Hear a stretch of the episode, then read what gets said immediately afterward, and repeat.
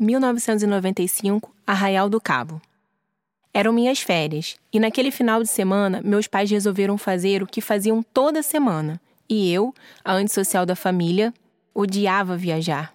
Fomos meus pais, tia Sá, a sobrinha dela, que não me lembro o nome, mas me chamava de prima, e eu.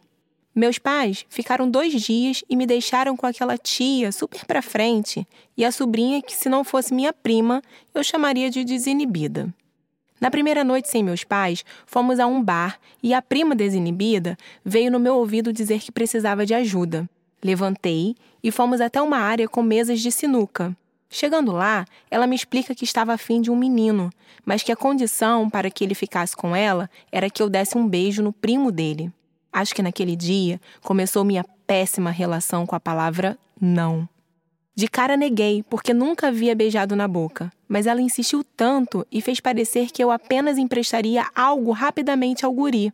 No caso, minha boca, língua e saliva. Pois bem, fui conhecer o tal.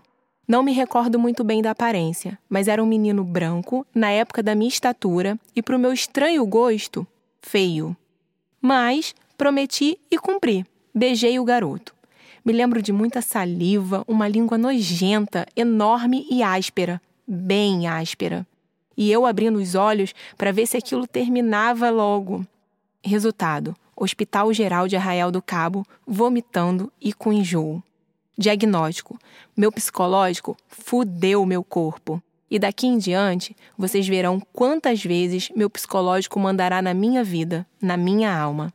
Só fui beijar novamente quatro anos depois, Acho que fiquei traumatizada.